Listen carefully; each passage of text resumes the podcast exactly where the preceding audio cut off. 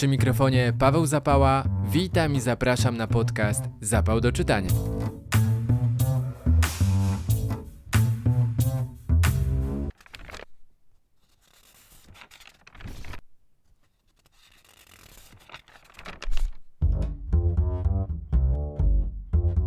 Po pierwszych urodzinach podcastu trafiłem na filmową imprezę, konkretnie na czternastą edycję American Film Festival. W trakcie tego niebanalnego święta amerykańskiego kina porozmawiałem o zapale do czytania z dwoma wyjątkowymi osobami. Pierwszą z nich jest Urszula Śniegowska, czyli dyrektorka festiwalu. Natomiast mój drugi rozmówca to Roman Gutek, założyciel, a także wieloletni dyrektor American Film Festival, a obecnie prezes Stowarzyszenia Nowe Horyzonty. Zapalamy się do czytania oraz oglądania i startujemy!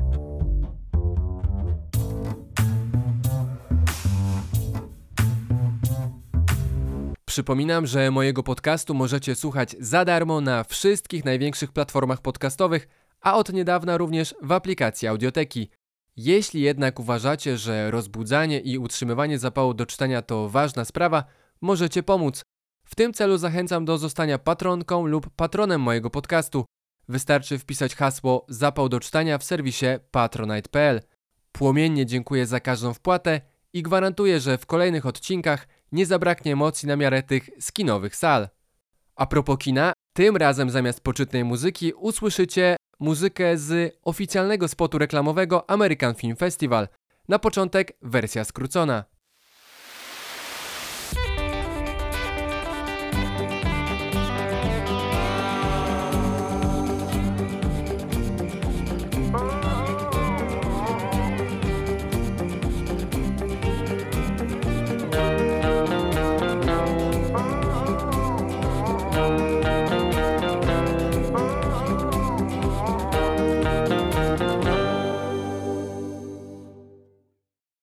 Gościnią podcastu Zapał do czytania jest Urszula Śniegowska, dyrektorka American Film Festival. Witam serdecznie. Cześć, dzień dobry.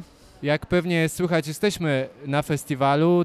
Jest głośno, dzieje się, bo są filmy, a ja bym się chciał na początku skupić na tym, co przed tymi filmami, czyli, czyli na tym całym roku wybierania filmów, bo znalazłem taką twoją wypowiedź, że zarówno program długiego międzynarodowego festiwalu, jak i małego, lokalnego powinien być tworzony z biglem. I nie chodzi tutaj wcale o rasę psa, tylko chodzi o bigl z biglem, ale chodzi, że ma być to stworzone z takim animuszem, z zapałem, nomen omen, a jesteśmy właśnie w, pod, w podcaście Zapał do czytania. To chciałem cię zapytać, to jak już te, ten program zostaje wybrany, to ten zapał do oglądania filmów jest dalej taki sam, czy w trakcie festiwalu masz właśnie taki, taki zjazd, że, że nie, nie mam, nie mam, nie mam. Ja myślę, zaczęłam myśleć ostatnio, że jestem uzależniona, że mam taką, no naprawdę coś we krwi, co nie pozwala mi e, przestać oglądać filmy, więc nawet po wybraniu tych stu, kilkunastu, kilkudziesięciu filmów e, do festiwalu, e, nadal chce mi się, no wieczorami, nie mam na to czasu, ale chce mi się oglądać Oglądać. Wtedy niekoniecznie już amerykańskie kino, wtedy wracam czasem do klasyki europejskiej, ale no mam coś takiego, że muszę raz dziennie coś obejrzeć i, i tutaj um, pada często pytanie, ile filmów rocznie oglądam, no i oczywiście oglądam głównie, powiedzmy do, do listopada, do października filmy do festiwalu, ale potem przypominam sobie i klasykę i oglądam, tak jak mówię, europejskie czy polskie kino, także no nie, to, to jest To jest po prostu jakiś, jakiś, jakiś narkotyk, żeby oglądać coraz no, bezustannie. I, i rzeczywiście dziwnie się czuję, jak nagle no już nie mogę nic dodać do programu festiwalu. Więc są czasem takie sytuacje, że ojej, w ostatniej chwili ktoś coś dosyła i ja się zakochuję w tym filmie i muszę, muszę to dorzucić. Także tak, a, a no właśnie, żeby przejść do, do, do, do czytania, to już mało zostaje czasu na czytanie. Czyli odpowiedziałaś trochę na moje kolejne pytanie, ale chciałem je trochę jeszcze inaczej skonstruować, bo zapewne przez cały czas trwania festiwalu, przed festiwalem jesteś pytana o to, co w tym programie, już masz pewnie trochę dosyć, więc mam nadzieję, że spotkanie ze mną jest taką formą jednak ucieczki, Odskoczni, trochę tak, ucieczki. Tak. Natomiast chciałem cię zapytać, nie odchodząc jednak zbyt daleko od filmów, to w tegorocznym programie, gdybyś miała wskazać taki najbardziej literacki tytuł, nie tylko przez to, że jest na przykład ekranizacją, ale twoim zdaniem film, który dobrze by się czytało na przykład? Czy miałaś taką refleksję przy którymś filmie? Ten, ten odcinek ukaże się akurat już, kiedy skończy ta stacjonarna część festiwalu, ale ona, ta część online będzie trwała do dziewiętnastego listopada. Być może z tamtych filmów coś, coś takiego byś poleciła. Czy masz taki film? Może być to ekranizacja, może być to film związany jakoś z literaturą, bo takie filmy też się tutaj... Nie no, ta odpowiedź może być dosyć, dosyć banalnie prosta, to znaczy wydaje mi się, że obejrzenie filmu Martina Scorsese'ego Czas Krwawego Księżyca bez przeczytania książki będzie no, tro, trochę będzie stratą, znaczy, że jest świetnym, świetnym, świetną zachętą do przeczytania też książki, bo ona zawiera więcej i szczegółów, i kontekstu, i oczywiście tłumaczy znacznie głębiej sytuację, która jest w filmie w filmie przedstawiona, a jednocześnie no, jest też bardzo ciekawym, ciekawie skonstruowanym reportażem sama w sobie. Jest złożona z takich trzech części, trzech, trzech jakby spojrzeń, które w filmie nie zostały jakby tak od, zrekonstruowane. Jest bardziej, powiedziałabym, że książka jest nawet bardziej trzymająca w napięciu niż film, bo, bo w filmie właściwie od pierwszych scen wiemy, kto jest sprawcą te, tego dramatu narodu osy, Osydżów, a, a w książce to się poszczy, rozwija krok po kroku, więc no, na pewno polecam ten film. No, oczywiście nie jest to, nie mamy go na wersji e, online'owej festiwalu. Tam e, udało nam się zgromadzić kilkanaście tytułów, które akurat no, polecałabym na pewno wszystkie do obejrzenia, no bo to jest wielka okazja jakby uzupełnienia też tego, co można zobaczyć na, tutaj w kinie na, na, na, na dużych ekranach, dziewięciu, bo w, w tym roku wróciliśmy do pełnego zajęcia kina przez festiwal, ale no, polecam praktycznie każdy z nich i dokument, i fabułę. Pewnym uzupełnieniem będą właśnie dokumentalne filmy takie jak Richland, który, który, który z kolei opowiada, jest jakby uzupełnieniem filmu Oppenheimer, którego akurat na festiwalu nie pokazujemy, no ale mówi też o, o tych początkach no, budowy bomby atomowej i miasteczku, w którym właściwie, w którym właściwie to się wszystko działo i jak dzisiaj mieszkańcy tego miasteczka o, o, o, tym, o tym mówią, jakie to miało skutki dla ich zdrowia, ale oczywiście też całej struktury społecznej. Bardzo polecam też film Crooked Finger, to jest film Julie Halperin i Jasona Cortlanda, którzy, którzy właściwie od, od, od początku istnienia American Film Festival tutaj bywają i to jest film opowiedziany tak, że mógłby być, mógłby być, być może też taką po, krótką powieścią psychologiczną o rodzinie, ale, ale tak, jest, jest parę adaptacji, które... Ja zasadniczo uwielbiam literaturę i uważam, że jest, że literatura jest wyższą, tak, tak, jest wyższą sztuką wobec filmu. O, i bardzo często, bardzo często są, znaczy zda, zdarza mi się twierdzić, że film nie dorasta niejako do, do, do, do pięt temu wzorcowi literackiemu, ale no, w przypadku akurat Martina Scorsese'ego to, nie, to zdecydowanie je, jest to nie tylko majstersztyk filmowy, ale również bardzo ciekawe przełożenie, nie, nie jeden do jednego, tak jak powiedziałam, książki um, Davida Grana, a więc e, myślę, że to jest zdecydowanie taki najważniejszy tutaj punkt, ale przy tej okazji chciałam jeszcze zwrócić uwagę na film Fancy Dance, który jest na naszym, na naszym online'owym, online'owej odsłonie amerykańskiego, który również, w którym również występuje Lily Gladstone, aktorka, którą no Scorsese zdecydowanie, zdecydowanie jakby wyprowadzi na naj, najwyższe um, pole takich nagród, łącznie z, mam nadzieję, Oscarem, a przynajmniej nominacją do Oscara. Lily Gladstone też jest rdzenną Amerykanką i zawsze to podkreśla, jakoś swoją, nie ukrywa, a wręcz jakby wykorzystuje swoje, swoje, swoje pochodzenie do właśnie promowania i wspierania twórczości o rdzennych Amerykanach, czy historiach rdzennych Amerykanów, i Fancy Dance jest też takim przykładem, więc jest super uzupełnieniem jedno drugiego. coraz bardziej zbliżamy się do czytania. Chciałem teraz porozmawiać o Czytaniu Ameryki, czyli jednym z najważniejszych wydarzeń wśród tych wydarzeń właśnie towarzyszących festiwalowi. Cztery spotkania w klubie Proza na wrocławskim rynku, najbardziej związane z książkami, które prezentuje wydawnictwo Czarne, a więc tymi książkami opowiadającymi stricte o Stanach Zjednoczonych. Czy to był od początku twój pomysł, jakaś taka sugestia wydawnictwa? Jak się w ogóle zrodził pomysł, żeby uzupełnić to odkrywanie Ameryki również poprzez spotkania wokół książek? Hmm, Czytanie Ameryki jest cyklem, który e, właściwie też od kilku ładnych lat e, prowadzimy na, a, na A F F-ie.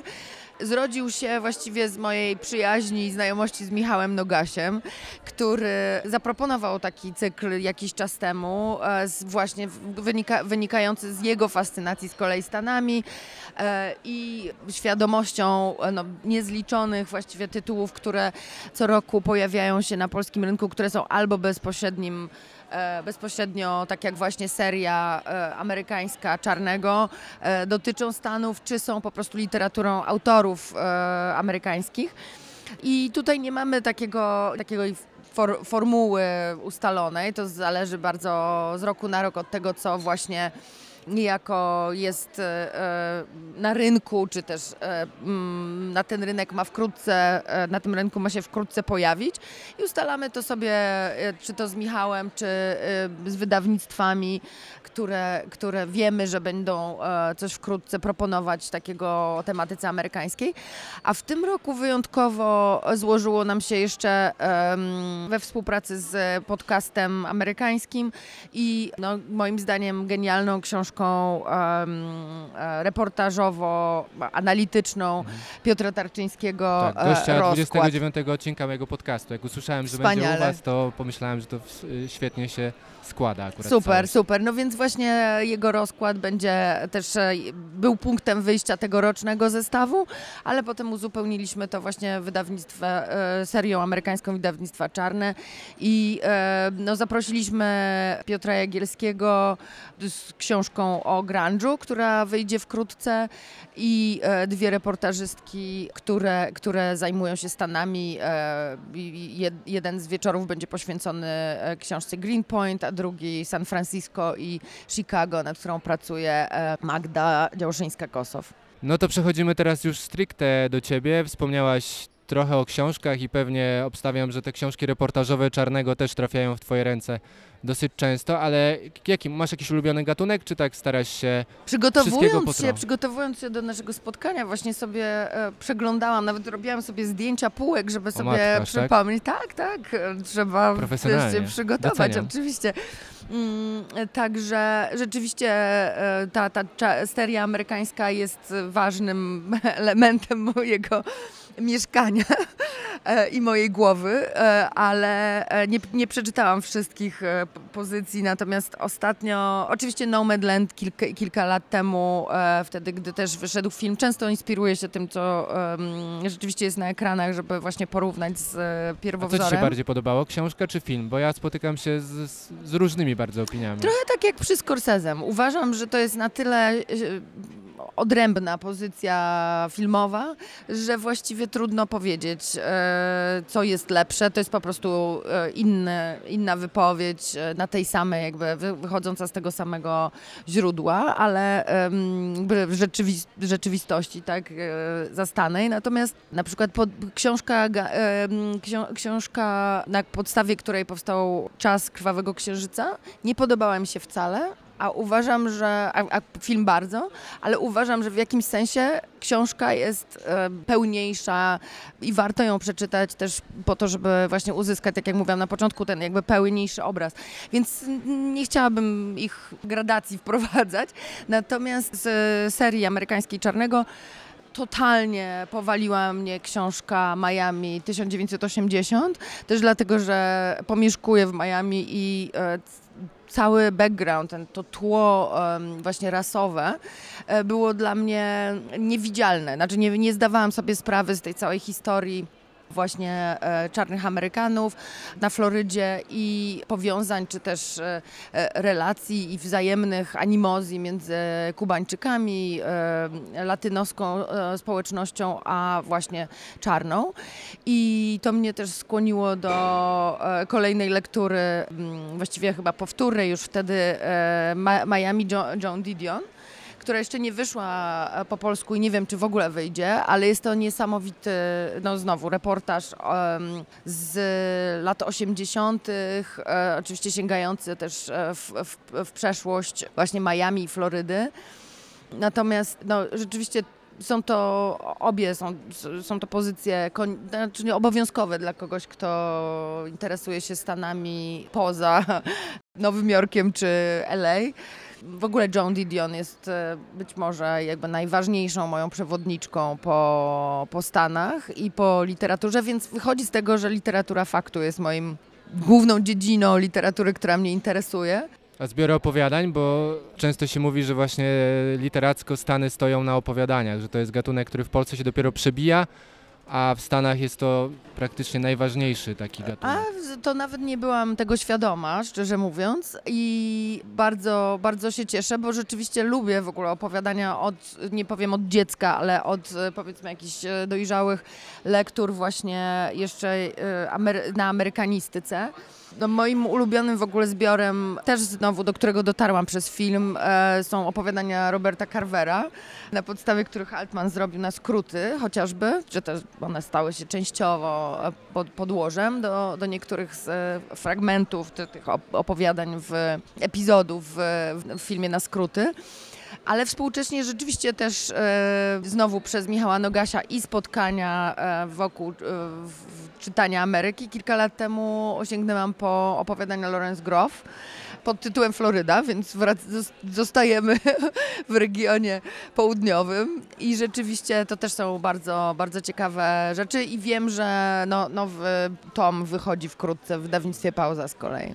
A wspomniałaś o tym, że pomieszkujesz w Miami i tak z twojej perspektywy pewnie bardziej to zerkasz na stronę filmową, ale na to, co dzieje się literacko, to jak wygląda twoim zdaniem to promowanie czytelnictwa w Stanach, jak w ogóle wygląda rynek? To jest bardzo ciekawe pytanie, bo rzeczywiście w Stanach i we właśnie na Florydzie, która nie jest żadnym centrum kulturalnym Ameryki, miałam okazję uczestniczyć w najfajniejszym chyba wydarzeniu literackim Miami Book, Book Fair, to się chyba nazywa. Kilkakrotnie tam byłam na spotkaniu z Patti Smith chociażby, która właśnie czyta swoje poezje, opowiada o nich. No wspaniale jest to też zorganizowane. To są ogromne, no nie tylko targi, tylko właśnie taki festiwal filmowy, festiwal książkowy, literacki. Tam oczywiście ci autorzy, no mają większe prawdopodobieństwo spotkania z nimi i teraz czatuję na mojego ukochanego Davida Sedarisa, bo mam nadzieję, że kiedyś dotrze do tego właśnie do południowych Stanów. On jakby jest lubiany i sam jeździ z odczytami głównie po tych Stanach, no nie wiem, północnych, powiedzmy tam do tych centrach intelektualizmu amerykańskiego, Nowym Jorku i centrach uniwersyteckich, ale no ponieważ Sedaris jest jednym z moich ulubionych autorów w ogóle, to chciałabym bardzo i myślę, że to się wreszcie wydarzy właśnie w ramach Miami Book, Book, Book Fair.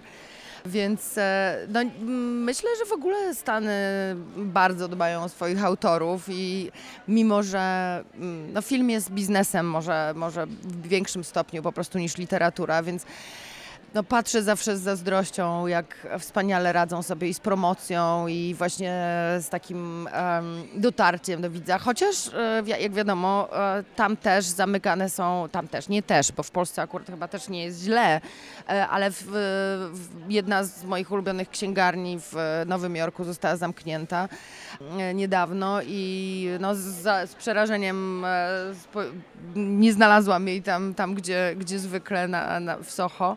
I było to no, szokujące dosyć, bo wydaje mi się, że czytelnictwo też dobrze sobie radzi w Stanach. Tak. A są książki, autorzy, do których wracasz, czy nie masz totalnie na to czasu? Albo Sedarisa czytam wszystko, czy wracam do takich z dawnych czasów.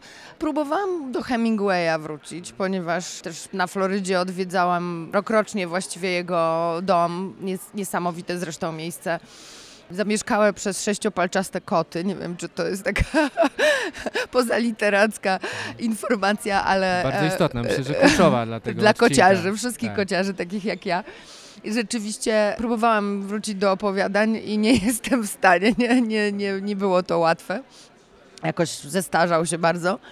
Na, no, kocham Nabokowa też, e, czasem wracam, ale raczej staram się już coś nowego, coś związanego z bieżącymi, czy to wydarzeniami, czy to właśnie w, w, no, wydaniami e, nowych, e, nowych pozycji. Ale to też e, pewnie no, nie jest żadna niespodzianka, że czu, czytam dużo książek o filmach, takich e, analitycznych czy, czy krytycznych, o kinie w ogóle i teraz... Wiecznym, właściwie taką książką, która jest koło, koło mojego łóżka na zawsze już, jest książka Rafała Syski o Robercie Altmanie. Czyta się to fantastycznie, to jest jedna z lepszych w ogóle filmu, książek o, o filmie czy o człowieku ze świata filmu, bo ona też zawiera bardzo dużo ciekawych faktów z życia Altmana. No i była oczywiście niezbędna do przygotowania, przygotowywania retrospektywy tutaj na festiwalu, ale też e, czytam taką e, świetną, właściwie taki wywiad, wywiad rzekę z, z Pike'em Lee, napisaną przez Kalima Aftaba, spisaną właściwie przez Kalima Aftaba. No i też e, tutaj taką prywatę muszę zrobić, że byłam jedną z pierwszych czytelniczek książki o Agnieszce Holland, Karoliny Pasternak i bardzo się też cieszę, że, że taka książka wyszła i jest niezwykle no, inspirująca, myślę też dla innych mhm. piszących o filmie. Mhm. A z takich ostatnich twoich zachwytów, to jaką książkę jedną byś wskazała? Nie musi być to ten rok, może być... Cezura czasowa może być trochę dalsza, ale taki, gdybyś tak miała jeden strzał dla kogoś. To trudne pytanie, ale chyba, ale chyba, ale też myślałam nad tym i pomyślałam, znaczy myślę, że powinnam wskazać idiotę, czy idiotkę właściwie, nie wiem jak to wyjdzie po polsku. Elif Saliman to jest turecko-amerykańska pisarka. Bardzo mi się ta książka jakoś z Priscillą, też e, e, ostatnim filmem e, Sofii Coppoli, który, który pokazujemy też na festiwalu, składa. Też będzie ekranizowana, czy jest w trakcie ekranizacji e, przez przyjaciela festiwalu, producenta Joshua Astrahana, więc trzymam kciuki, żeby szybko ta książka e, właśnie też ujrzała światło dzienne przez pryzmat filmu. Jestem bardzo ciekawa, jak to wyjdzie. No ale jest to super historia o dziewczynie szale, szalenie zakochanej w starszym facecie, za, dla którego traci głowę i przy okazji zwiedza pół świata, w tym Europę Wschodnią, więc jakoś tak też niedaleko nas się dzieje.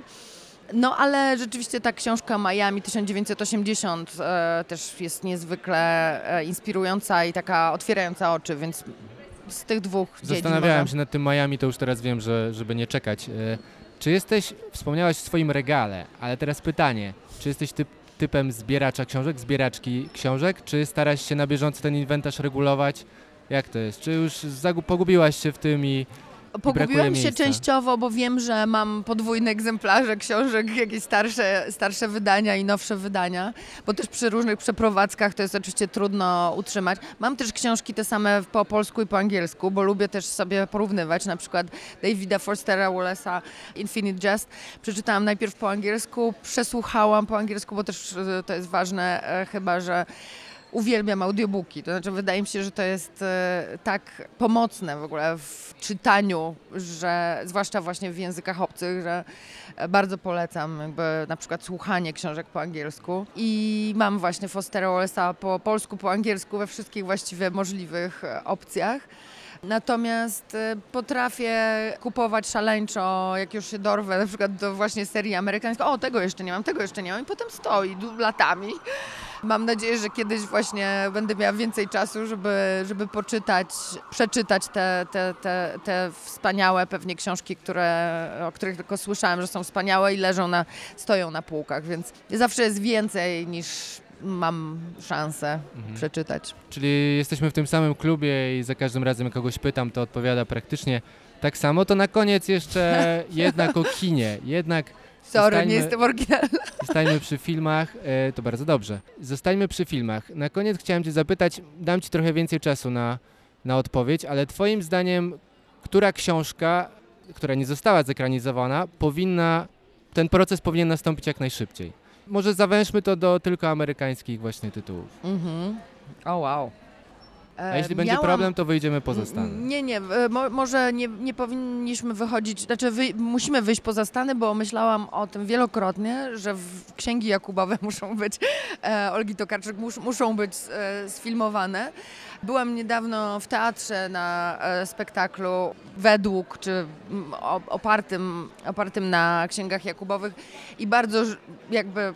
Nie, nie byłam zachwycona tą e, adaptacją sceniczną. Myślę, że jest to książka niezwykle otwierająca wiele możliwości dla, dla kina i mm, z amerykańskiej literatury będzie mi trudno w tej chwili znaleźć taką pozycję, może dlatego, że właśnie nie czytam wystarczająco dużo, a to, co czytam, albo było już zekranizowane, albo, albo wiem, że, że będzie wkrótce, tak jak ta idiotka, The Idiot, więc y, może, może któraś z pozycji Sedarisa, któraś z tych wczesnych, ale to też są takie właściwie opowiadania rodzinne, bazujące na jego doświadczeniach e, z wielodzietną, e, wielopokoleniową rodziną greckiego pochodzenia, więc to też nie będzie, no nie myślę, że to jest konieczne do sfilmowania, to jest fajnie się po prostu czyta, więc może nie, ale wracając do Ksiąg Jakubowych i w ogóle Tokarczuk, to nie wiem, czy nie byłaby, nie jest to świetna, świetny materiał na animację. O. Mhm. Bo tak też wiele elementów magicznych występuje mhm. w tej książce, czy takich paramagicznych, że, że pewnie w animacji byłoby to łatwiej zrealizować. Może zresztą prawa do tej, do tej książki wspaniałej są już kupione, nie wiem. Mhm. A najlepsza ekranizacja, jaka wyszła do tej pory książki, twoim zdaniem? Wow. Może, możemy się zamknąć w Stanach. Możesz mi coś podpowiedzieć, jakby co, co jest takim... Ekranizacja książki. Czasem pewnie nie wiemy, Wydaje co jest mi się, ekra- ekranizacją. Że Michał Oleszczyk, mhm. odkręcę sobie ten odcinek z nim, ale wskazał mi tutaj Ojca Chrzestnego. Zastanawiałam się nad filmem, który otwierał festiwal zeszłoroczny, czyli Do ostatniej kości, ale wydaje mi się, że tam książka została napisana jakby równolegle ze scenariuszem. To są też ciekawe, ciekawe sytuacje. Może Ojciec Chrzestny, ale ja nie jestem akurat wielką miłośniczką tego filmu. Oczywiście doceniam i, i wiadomo, jest to jeden z najważniejszych filmów świata, ale akurat nie, nie jeden z moich ulubionych. Bardzo trudno powiedzieć. Nie przygotowałam się na ten... Na, tę, na, na koniec na, na, zaskoczyłem, na ten, udało tak, mi się w końcu. Tak, dokładnie. Wydaje mi się, że, że też znowu nie z, nie z amerykańskiego pola, ale e, całkiem fajnie oglądało mi się Chłopów. Więc może na tym poprzestańmy. I zachęćmy, bo jeszcze Chłopi cały czas są w kinach. Gościnią podcastu Zapał do czytania była Urszula Śniegowska, dyrektorka American Film Festival. Bardzo dziękuję za przyjęcie zaproszenia i za spotkanie. Dziękuję bardzo.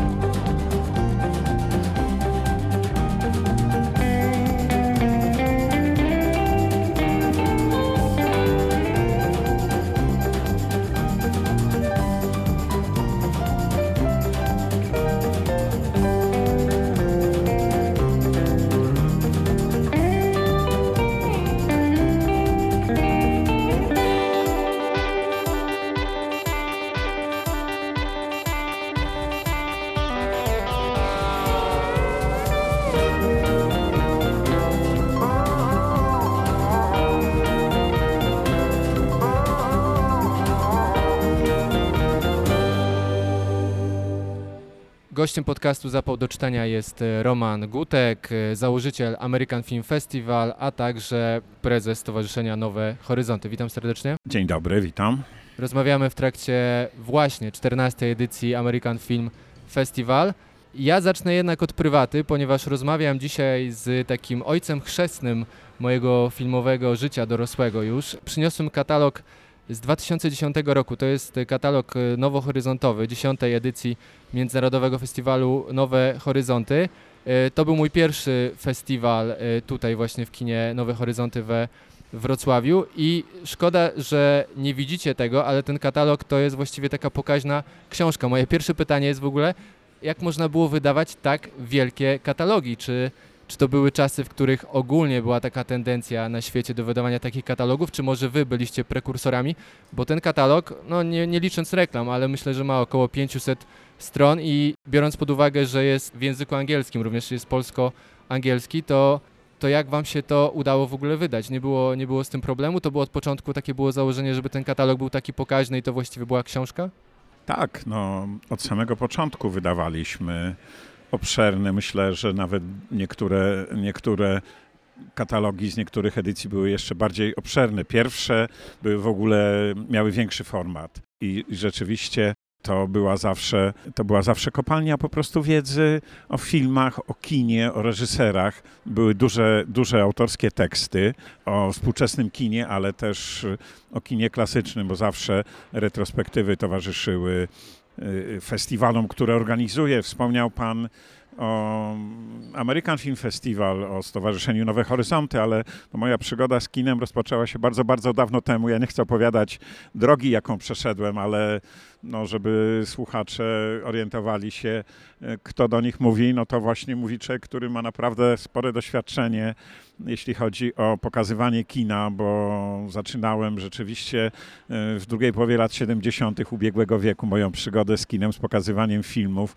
Później w połowie lat osiemdziesiątych stworzyłem Warszawski Festiwal Filmowy, którego trzydziesta dziewiąta edycja zakończyła się chyba niecały miesiąc temu. Później była firma Gutek Film i wprowadzam, to jest moje główne zajęcie, wprowadzam przez firmę Gutek Film filmy do polskich kin. To są głównie filmy artystyczne, ambitniejsze, kino reżyserów, autorów, takich jak Jim Jarmusch, Peter Greenaway, Pedro Almodóvar, no, Lars von Trier, wymienię kilka nazwisk. No, wprowadziliśmy, myślę, już przez te trzydzieści prawie lat, bo w przyszłym roku Gutek Film będzie obchodził trzydziestolecie, prawie siedemset tytułów.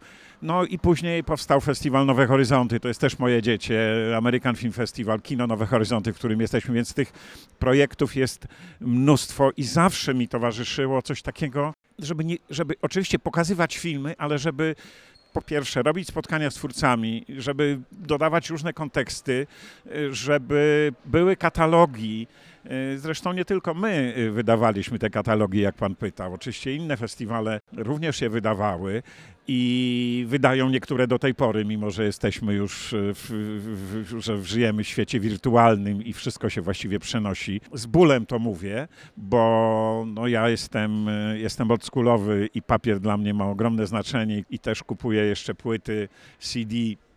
Więc jest mi, ten świat dawny jest mi bliski, ale oprócz katalogów wydaliśmy, nie wiem, trzydzieści, może czterdzieści, może pięćdziesiąt książek, które były poświęcone bohaterom poszczególnych retrospektyw tutaj na festiwalu. Teraz odszedł niedawno Terence Davies, taki brytyjski reżyser, którego jutro robimy mu wieczór w kinie Muranów. Myślę, że Nowe Horyzonty też to zrobią w przyszłości, ale nie pamiętam, która jest rocznica, siedemdziesiąta któraś rocznica urodzin byłaby. Jutro przypada Terence'a Daviesa i Michał Oleszczyk, który jest wielkim fanem Terence'a Daviesa, właśnie zaproponował, żeby zrobić właśnie w rocznicę jego śmierci pokazy, pokazy jego filmów. Robimy to w Muranowie, ale dlaczego o tym mówię? Dlatego, że właśnie Michał Oleszczyk napisał książkę o Terence'ie Daviesie i myśmy wspólnie z wydawnictwami różnymi, z Artem, ale też z innymi wydawnictwami. Do tej pory zresztą wydajemy książki poświęcone właśnie głównie bohaterom retrospektyw i piszemy, czy wydajemy książki właśnie o dorobku twórców, którzy są mniej znani. Książek trudno znaleźć, więc myślę, że to jest też duży wkład festiwalu i festiwali w ogóle i w Polsce i na świecie. Zresztą w Polsce mało festiwali wydaje książki, natomiast na świecie przy okazji retrospektyw festiwale takie książki wydają i to jest, i to zostaje, to też jest ważne. Ja polecam zwłaszcza książkę bohatera zeszłorocznej retrospektywy na Nowych Horyzontach, czyli Jonasa Mekasa, tak. Doskonała książka, o której rozmawiałem też z Marcinem Pienkowskim w dwudziestym czwartym tak. odcinku podcastu. Andrzej Pitrus był autorem. To jest tak. rzeczywiście świetna, bardzo osobista książka, to też, to nie jest taki...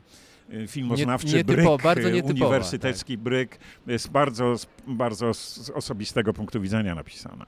Ponad dwa lata temu przekazał pan stery festiwalowe zarówno Festiwalu Nowe Horyzonty, jak i American Film Festival w ręce swoich wieloletnich współpracowników. Wspomniałem tutaj o Marcinie Pienkowskim, rozmawiałem wczoraj z Urszulą Śniegowską. Czy od tego czasu, bo od razu pan zaznaczył, że będzie się angażował w inne projekty. To nie jest tak, nie jest tak, że Roman Gutek w ogóle znika z tej sceny filmowej, ale czy poczuł pan, że ma więcej czasu na choćby oglądanie filmów, a w kontekście naszej rozmowy choćby na czytanie? No, oglądałem i oglądam dużo filmów, głównie na festiwalach filmowych, bo tam wybieramy filmy na festiwale i wybieramy filmy do dystrybucji. Też oczywiście kupujemy dużo filmów jako Gutek Film na etapie scenariusza, więc czasami to jest związane z ryzykiem, ale to jest ekscytujące też z drugiej strony, jak się czyta scenariusz i później śledzimy, co, jaki powstanie film, więc te emocje, czekamy na te premiery i te emocje są też jakoś tam super ważne w naszej pracy. Czy mam więcej czasu? Wydaje mi się, że nie, no bo cały czas się angażuję. Czyli może nie potrafi pan w, w festiwale. Znajduję czas dla siebie. Okay. Mam na prywatność, na to, żeby pójść z kijkami do lasu. Mm. Mieszkam pod Warszawą, więc mamy bardzo blisko las duży. Uwielbiam jeździć na rowerze, biegać na nartach biegowych, więc zawsze tutaj na Dolny Śląsk przyjeżdżam, biegam w Jakuszycach w biegu Piastów na dwadzieścia pięć kilometrów, marzy mi się jeszcze pięćdziesiąt, żeby zaliczyć, ale też dużo czytam, dużo czytam, bo no ja sobie nie wyobrażam po prostu dnia czy wieczoru raczej. To jest taki rytuał już i sfotografowałem właśnie, żeby też nie zapomnieć, jak pan będzie mnie pytał, tak, co widziałem. Czytam ostatnio. Przed rozmową pokazywałem to. Więc mam stertę książek, mam taki, taką, taki, zakąt, taki kąt, w którym po prostu układam książki, które czytam, czy które przeczytałem, bo już nie, nie mieszczą się w miejscu, gdzie, gdzie, gdzie je mamy, więc z żoną bardzo dużo czytamy. Ona skończyła polonistykę, zaraziła mnie czytaniem, ale przede wszystkim no, zaraził mnie czytaniem i kinem mój niezwykły sąsiad. Ja się urodziłem na wsi pod Lublinem. Oczywiście bardzo dużo czytałem, czytaliśmy, nie mieliśmy tylu pokus, ile dzisiaj w postaci internetu, telefonów komórkowych. Był jeden program telewizyjny, mówię o latach sześćdziesiątych, o moim dzieciństwie.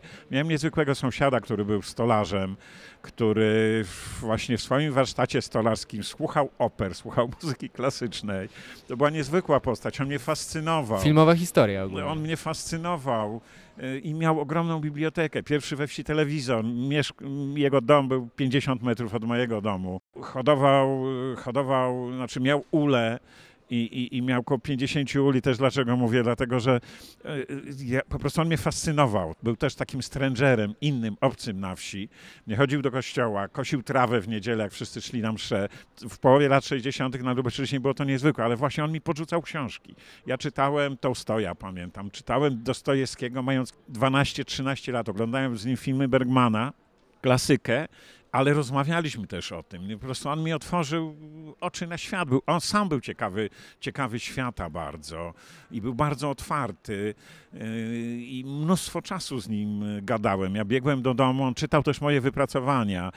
Nie poprawiał ich, ale mnie inspirował. Nie wiem, no, otwierał mi oczy, oczy rzeczywiście na, na naturę i też... No, był bardzo uważny i trochę mnie zaraził tą uważnością, więc, więc No ale przede wszystkim właśnie no, mówimy o książkach. On mi podrzucał książki, tak jak powiedziałem. Miał, miał bardzo dużą bibliotekę. On zamawiał te książki, pamiętam. Dostawał, miał katalogi, wybierał i pocztą przychodziły. Ja zawsze czekałem, co dostanie, bo lubiłem zapach, zapach papieru. No i tak zostało. Jak przyjechałem na studia do Warszawy, to spotkałem właśnie kobietę mojego życia. Jesteśmy czterdzieści pięć lat ze sobą. Alina studiowała polonistykę, też bardzo dużo czytała.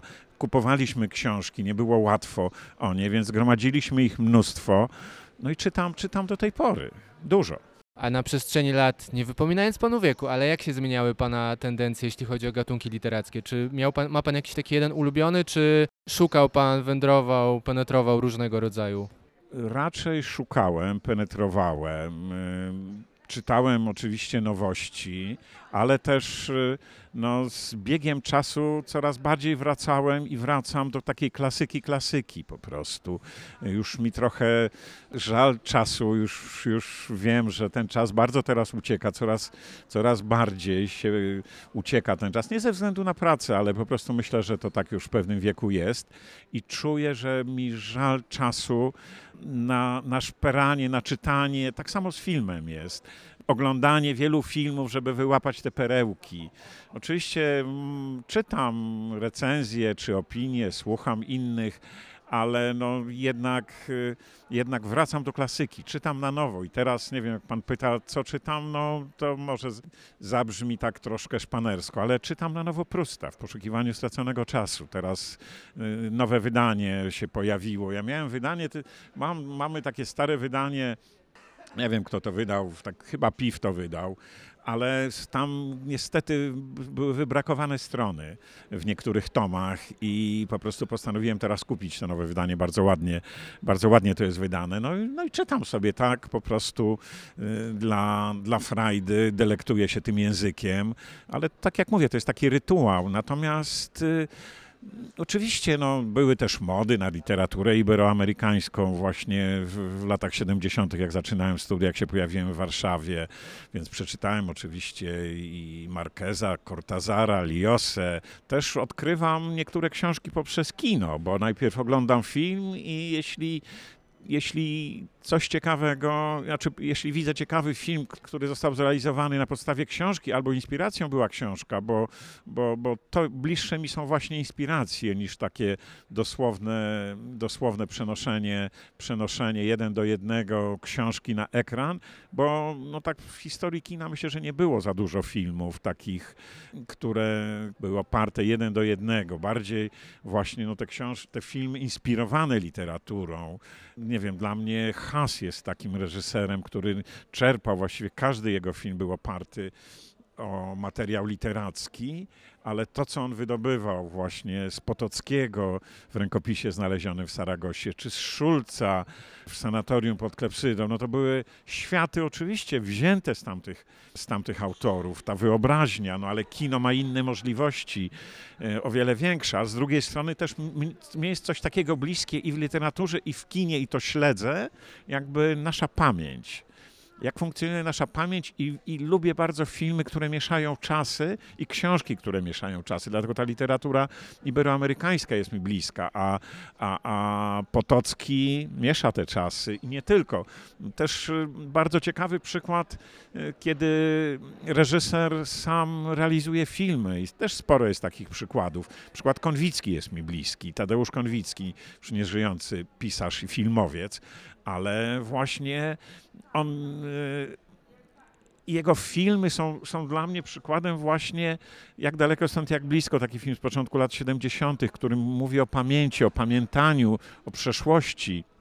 Też trochę mi przypomina Zwierciadło Tarkowskiego, jeden z moich ulubionych filmów, gdzie właśnie są, są wspomnienia, ale no, te wspomnienia są na zasadzie takiego strumienia świadomości. I ja szukam takich, tego też w książkach i znajduję, ale też w filmie. I, i ciekawe, że właśnie no, Konwicki posługuje się słowem, ale też genialnie posługuje się obrazem.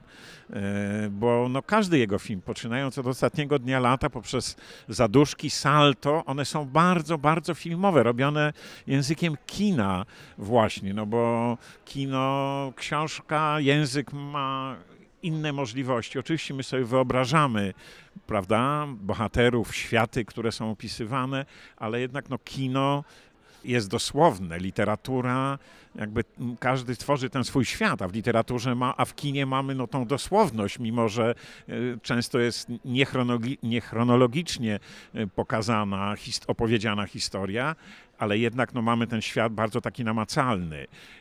Ale no właśnie tu montaż jest chyba najważniejszy w kinie, jak się to ułoży, taką historię i nie, niekoniecznie właśnie trzeba układać takie historie linearnie.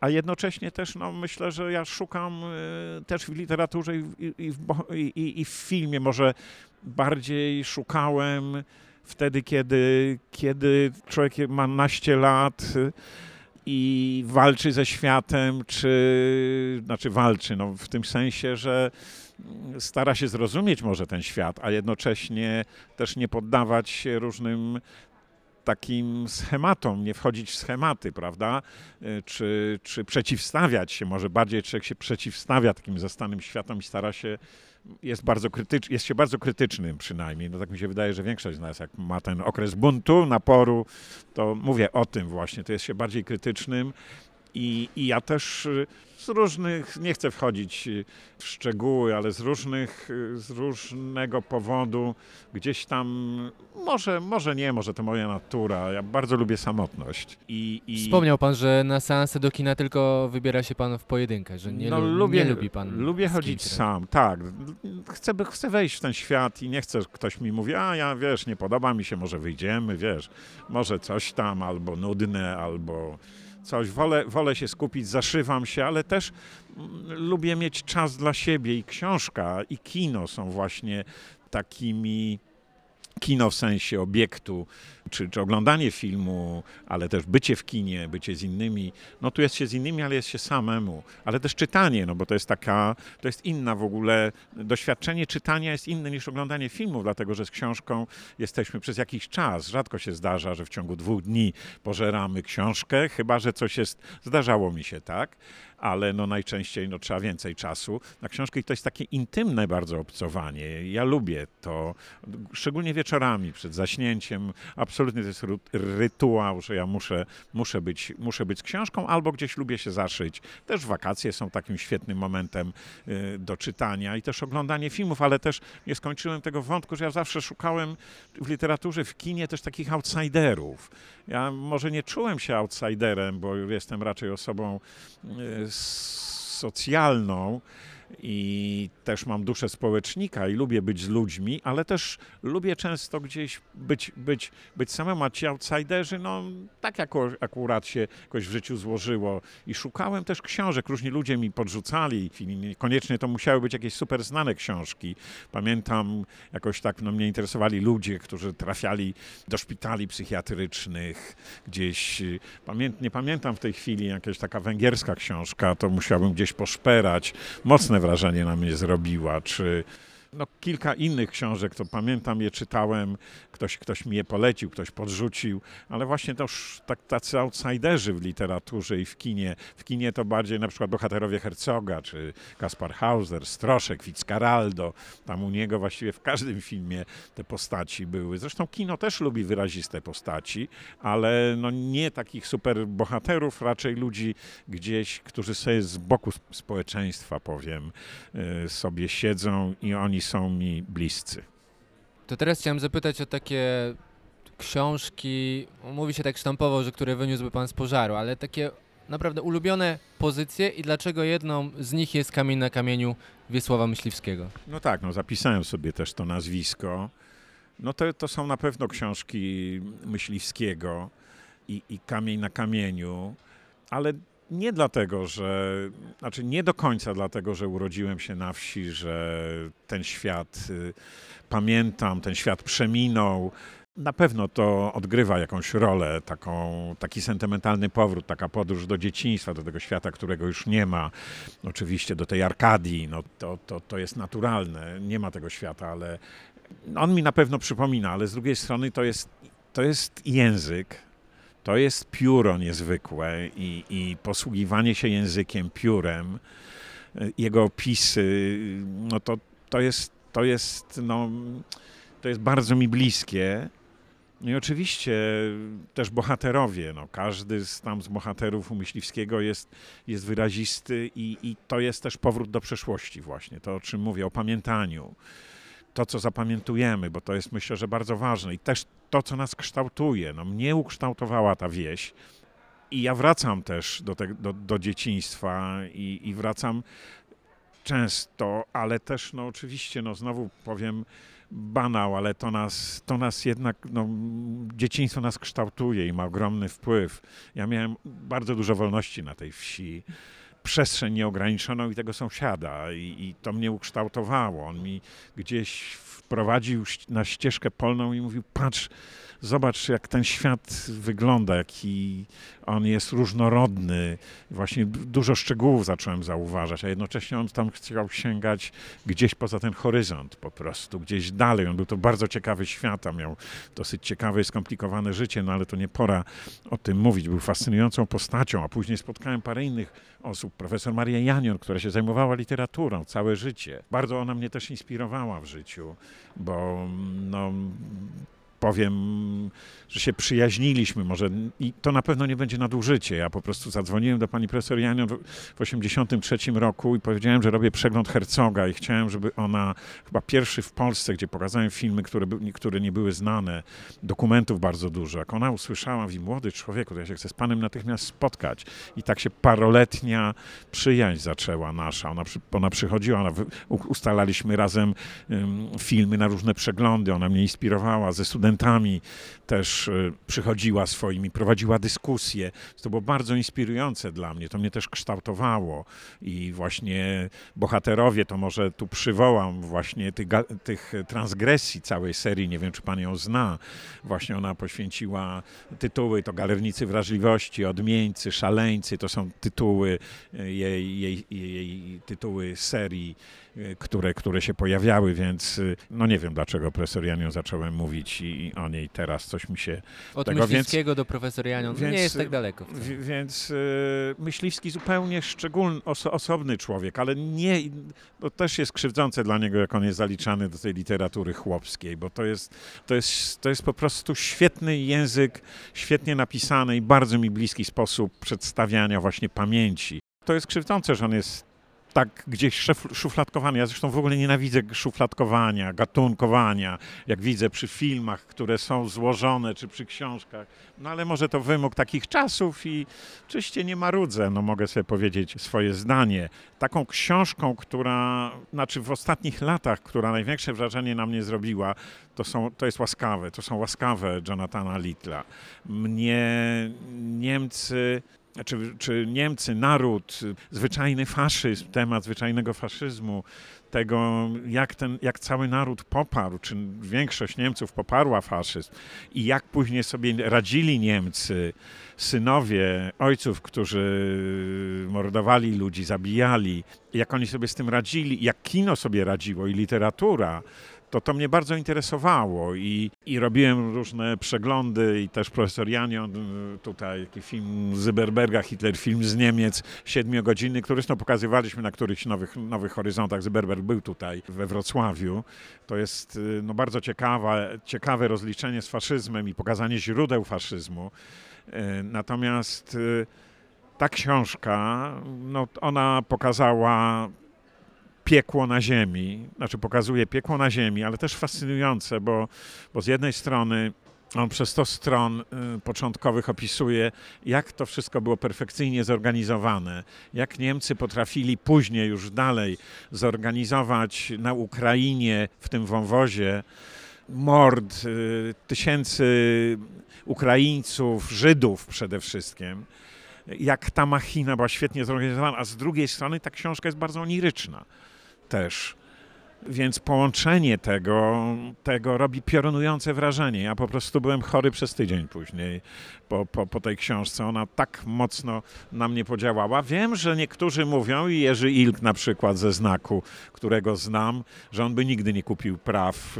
On wydaje też książki, wydaje Myśliwskiego na przykład.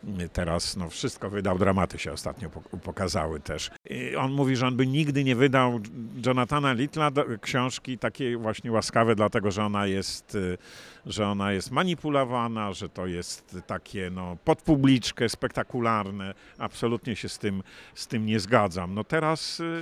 Czytam też, przeczytałem Stramera i Stramerów Łozińskiego. Mikołaja Łozińskiego. Czytam w tej chwili, to leżało kilka lat, Dziady i Dybuki Jarosława Kurskiego. To jakoś tak mi się sprzęgło zupełnie przypadkowo, z, przypadkowo ze Stramerami, bo oczywiście to są zupełnie inne książki, ale no, pokazujące dramat narodu żydowskiego, a jednocześnie mówiące dużo o polskim antysemityzmie niestety, ale jednocześnie też no, piękne, niezwykłe historie, historie ludzi są tam po prostu w tych książkach, więc no, to jest to, to co aktualnie czytam. No, ja mam w, w, w różnym momencie W różnym momencie swojego życia po prostu miałem książki, które jakoś na mnie, na mnie działały. Na przykład no Bruno Schulz, no przeczytałem to, co, to, co ten, ten dorobek nie jest aż tak wielki, ale, ale tak, bliskie mi były te książki przez lata. Czytałem Wit- Witkacego, dlatego że Alina, żona, pisała pracę, pracę z dwudziestu dwóch upadków Bunga. I, i, i no modny był w, końcu, w drugiej połowie lat siedemdziesiątych i osiemdziesiątych Witkacy. Myślę, że takie mody też pomagają, pomagają odkrywać, że to nie jest nic złego, że, że są jakieś okresy, przychodzą, nie wiemy dlaczego, są czasami odkrywani twórcy, więc na przykład tak, Schulz, Witkacy, ale, ale nie tylko. No, w liceum przeżyłem bardzo Żeromskiego Przedwiośnie.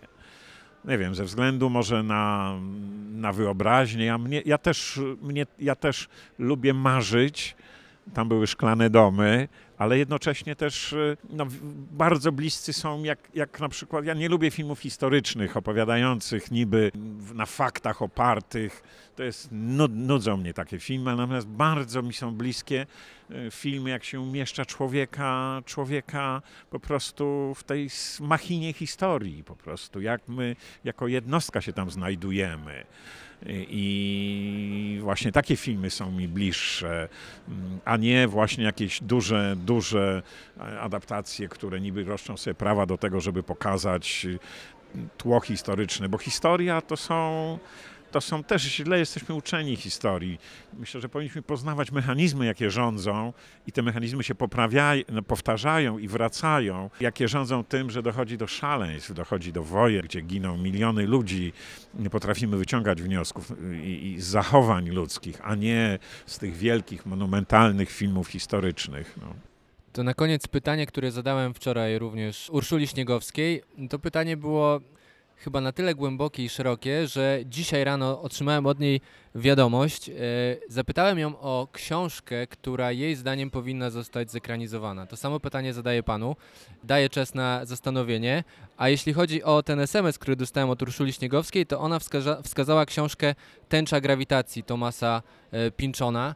Czy ma pan już taką tak, książkę? Tak, absolutnie książką, która wydaje mi się, że powinna być sfilmowana i to, i to, i to powinna być duża koprodukcja europejska, na pewno polsko-litewsko-europejska, dlatego że no, mówię o, mam na myśli książkę Silvarerum, to jest książka napisana przez litewską pisarkę Kristinę Sabaliauskaitę, Silvarerum. Przypadkiem trafiłem na tą książkę, na jeden z tomów. Moja żona jest dziennikarką i dostaje książki też do recenzji. I właśnie jeszcze taka książka, która jest tylko, dostała egzemplarz, który był recenzencki, jeszcze bez grubej oprawy i tak dalej, i tak dalej, jeszcze dużo przed premierą. No i zacząłem czytać, to był chyba trzeci tom i absolutnie mnie to zachwyciło i wróciłem do pierwszego, drugiego i, i chyba z pół roku temu pokazał się czwarty tom. To, jest, to są właśnie losy takiego filmu poświęconego historii, skomplikowanej historii środkowo-wschodniej Europy, ojczyzny obojga narodów. To jest napisane znakomicie i to jest głębokie i to jest piękne i, to, i, i, i, i pokazuje właśnie bohaterów, którzy są święci, ale, ale mają pokusy, gdzie jest miłość i nienawiść. No bardzo złożone są te charaktery. To, to nie są właśnie charaktery, które są no, dosyć, dosyć takie pospolite. No bardzo mądra, świetnie napisana książka, poleciłem to dwójce producentów, też pani atasze kulturalna ambasady Litwy w Polsce też uważa, że to powinno być sfilmowane. To na pewno będzie drogi film, ale, ale warto to zrobić, bo jednocześnie ta książka jest bardzo współczesną książką. Tak samo jak na przykład Księgi Jakubowe Olgi Tokarczuk dla mnie. No one też mówią o historii, a, a są bardzo współcześnie można czytać. Tak samo, tak samo właśnie ta Silvarerum, nie wiem, płonie Wilno trzysta lat temu i kto jest winien? Oczywiście Żydzi są winni i to Żydzi podpalili, ale też właśnie no, rola Kościoła, chęć posiadania władzy, decydowania. Bardzo różne i ciekawe są też postaci tam, tak jak powiedziałem, więc no, myślę, że, że, że, że, że powstanie film na podstawie Silvererum. A jeśli chodzi o O Amerykanów, no nie wiem, nic mi takiego, no bardzo dużo rzeczy zostało sfilmowanych, no naprawdę, nic mi nie przychodzi do głowy, mogę, mogę to może najlepsza pomyśleć. Adaptacja, pana zdaniem, najlepsza adaptacja filmowa książki? Shining? Mhm. Shining powstał na, na podstawie książki? Powstał na podstawie książki. Mhm. Myślę, że Shining Kubricka. Mhm. Dziękuję bardzo za rozmowę. Gościem podcastu Zapał do czytania był Roman Gutek. Jeszcze raz dziękuję za przyjęcie zaproszenia. Dziękuję bardzo.